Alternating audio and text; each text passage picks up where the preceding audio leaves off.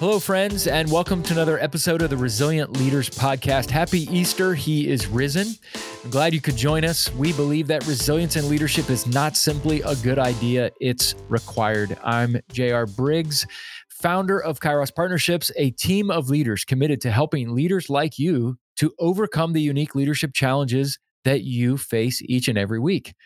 Today, we're going to be looking at a topic that might seem a little bit out of place on the surface, but it's actually incredibly important for leaders because it's something that leaders do often, and that's how to run effective meetings. Now, everyone, and I mean everyone, has sat through terrible, mind numbing, wildly inefficient, irrelevant, and why the heck could this not have been just an email meetings? Maybe we've led some of those. We definitely have sat through those. Here's what we're going to cover in the next few minutes. I'm going to talk about the four V's of how you can structure effective meetings. We're going to look at questions to ask regarding your meetings ahead of time, the goal of running meetings, and then we're going to look at ridiculously practical and specific principles to live by as someone who leads or facilitates meetings. Now, you might be thinking, what does running a meeting, an effective meeting, have to do with resilient leadership? There's three important answers to that. Number one, as you've heard me say on this podcast before, I have never met a great leader who was not also an effective communicator. And meetings are one of the most frequent and important places to communicate vision, give updates, provide information, and seek out feedback from other people. Number two, you don't spend enough time thinking intentionally about how to run a meeting. Most leaders don't think about this. I've seen so much time, energy, and morale wasted by poorly executed meetings. It actually sucks the resiliency potential out of an organization, a business, or a church when they're not run well. So, this is important. In fact, it also wastes a lot of money. If you total up everybody's per hour salary that they're paid and the amount of time that each person is in that room, you total that up, that's an expensive meeting. That's way too expensive for you just to wing it or to give a 30 seconds of thought before the meeting begins. It takes some preparation. Number three, we've all sat through meetings. Some of them were engaging, some of them were a waste of time. But before we get into this too much, let's reflect on a few questions.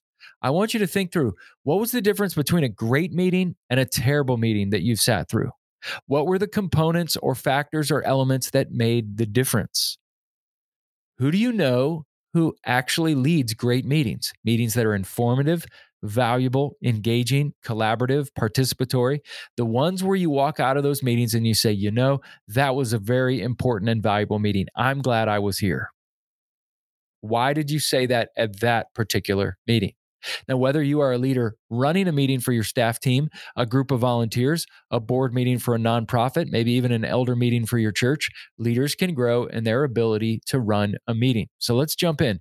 Here's the simple four part structure of a well executed meeting that I've been using for the last several years. I've used this structure, I think it's been for over a decade now, and I found it really helpful. You ready? I'm going to give you the four V's and then I'm going to explain them all. Again, they all start with the letter V. Yay for alliteration. All right. Value, victories, vision, voice. Value, victories, vision, and voice. Whether the whether the meeting is 10 minutes long or a 2-day retreat, this is the structure that I've used to help organize and communicate. Although I don't tell people what the 4 V's are explicitly, I do use them as rails to run on for structure in the sake of our time together. The order of these is very important. You want to add value to people right up front. That's why value is number one. You want them to know who they are is more important than what they do for the organization. Trust is the most important component of leadership, and you build trust by valuing people for who they are. Number two, victories. Building morale, hope, and learning is really important. And learning to celebrate the wins is crucial for a team dynamic and for us as humans. Remember, as leaders, we have to give hope. And this isn't a manipulated hype fest, but it allows space to name what is going well, to invite others to name them as well. Sometimes the reaction will elicit a smile and a nod, other times applause, and maybe even other times when it's meaningful, people will choke up and get emotional. By the way, this is a great time for you as a leader, leader to model this by specifically naming something in someone else around the table and honoring, encouraging, affirming, and recognizing them. I can't tell you how important this is for someone to feel honored and affirmed by their work, especially by their leader. We live in a world that's dominated by people catching others doing something wrong, but the best leaders I know are the ones who are constantly catching people doing things right. So, who on your team can you catch that they have done something right? Number three is vision. Vision. This is where the leader reminds people the why behind what we are doing. It said that vision leaks and we need to keep refilling the vision the vision buckets. It doesn't mean saying the same thing over and over again in a rote manner. It does mean reminding people saying this is why we do what we do. This is why we commit our lives and our energy to this vision. This can be done by a reminder, by stories, by explaining it in new and a, and a creative way, by bringing in a symbol, by reading a letter or an email from a customer or a client or a church member whose life has been impacted by the mission of your organization. That's a reminder of the vision. And lastly, voice. This is where we as a leader stop talking and we ask questions and listen. We ask questions like, What do you think? What are you hearing? What problems do we need to know about and address? What, what do we need to pay attention to? Where do we need to pay attention to? What feedback do we all need to hear right now? And what ideas or creative opportunities do you see to solve some of those problems? This empowers the people to speak, to dream, to name the problems, to participate, and to be a part of the solution. Now, in addition to the four V's, here are some crucial questions that you should ask yourself regarding meetings. Questions like Who really needs to be here? Most times we're tempted to invite too many people to the table but other times we may not have enough. Or how frequent should we have these meetings? How long should these meetings be? How can I make this meeting as hard as possible for people to fall asleep or tune out, or to walk out of the meeting and say to a coworker under their breath, What a waste of time? Can I ask my people to do something in preparation or pre work before they come to the meeting? That way you can have a running start.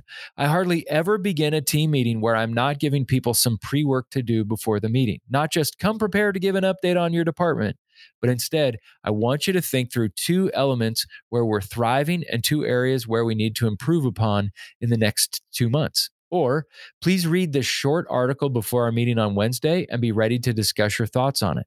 It's not a long time, but some thoughtful preparation on their own ahead of time can make the meeting even more effective, engaging, and worthwhile for people and their time. The last question, too, is what is the brief, compelling, and clearly stated purpose of this meeting? Most leaders can't name the purpose of their meeting, but you should write it in one sentence. Yes, write it out beforehand. What is the purpose of this meeting? And no, writing because we've always had a staff meeting on Tuesday morning is not a compelling answer, nor is our bylaws state we have to meet X amount of times per year. So, what we are after, in fact, what is the goal or the goals of a meeting? Meetings usually have one of five different goals. People walk away either informed with updates, clarification, clear next steps. They walk away empowered. We give them permission. Three, we walk they walk away inspired. We're training or reminding them why we do what we do. Number four, people walk away heard people were given a voice to share their ideas and perspectives. Or five, people walk away having contributed meaningfully to the present and future mission and direction of the team, brainstorming, providing feedback, assigning responsibilities, leading parts of the meeting, what have you. And let me end with a few ridiculously practical principles how to run a good meeting. Meetings don't have to be an hour. I've seen effective and productive meetings that were eight minutes short and three minutes long. Be clear, to be clear is to be kind. Another way to put it is to be unclear is to be unkind. Make sure you're being kind to your people. No screens, paper and pencil. In many of my seminary courses that I teach and the meetings that I run, I ban glowing rectangular screens. I want people to be fully present. And it's so easy to just check out and check your email or scroll Instagram. I want people to be looking and to be present. Always expect pre work and ensure healthy accountability that people will do the pre work put limitations around updates. If people are giving updates, say two minutes, and we're going to put a timer to this. And when a timer beeps, we're moving on to the next person. You can also spice up your meetings and bring in some surprises. Change locations to keep things fresh. Maybe meet outside or in a different conference room than you normally do. Bring in an object or a symbol and put it on the table and let people think, why is that there? Bring in a guest to share for a few minutes, so where you can ask the guest questions as it relates to your mission. Encourage offline communication and stay on point. Oftentimes, I write on the board of meetings or of classes that I teach WGAR with a question mark, and it stands for Who Gives a Rip. Why should anyone care about this meeting or what we're trying to accomplish? I want people to keep that in the forefront of your, their mind. And lastly, end every meeting that you lead being clear by asking one really important question. I got this from the organizational guru, David Allen. End every meeting with this question Who is doing what by when? Who is doing what by when? Never finish a meeting without asking that and being really clear about who is going to be doing what by when. You do that, it'll provide some healthy accountability and some momentum for your next meeting. Well, thank you for joining me today. And thank you to those of you who've left a review on iTunes or Stitcher. If you haven't done that and you really enjoy this podcast, would you do me a favor? Would you drop a review of this podcast? It'll take you 45 seconds, but it helps us out tremendously to get the word out to more leaders like you. And if we can partner with you and your leadership to help you navigate your leadership challenges through coaching, speaking, consulting, training, in person or online, let's talk. Well, this podcast is produced by the extremely competent Joel Limbauan at On a Limb Productions. You can visit his website at onalimbproductions.com for all your video and podcast needs. Leaders, be faithful, available, teachable, and hungry. Keep leaning in and learning. And remember, prepare ahead of time with the four V's so you can get the most out of the time you have with your team. You do this well, and people will come back and thank you for it. Have a great day.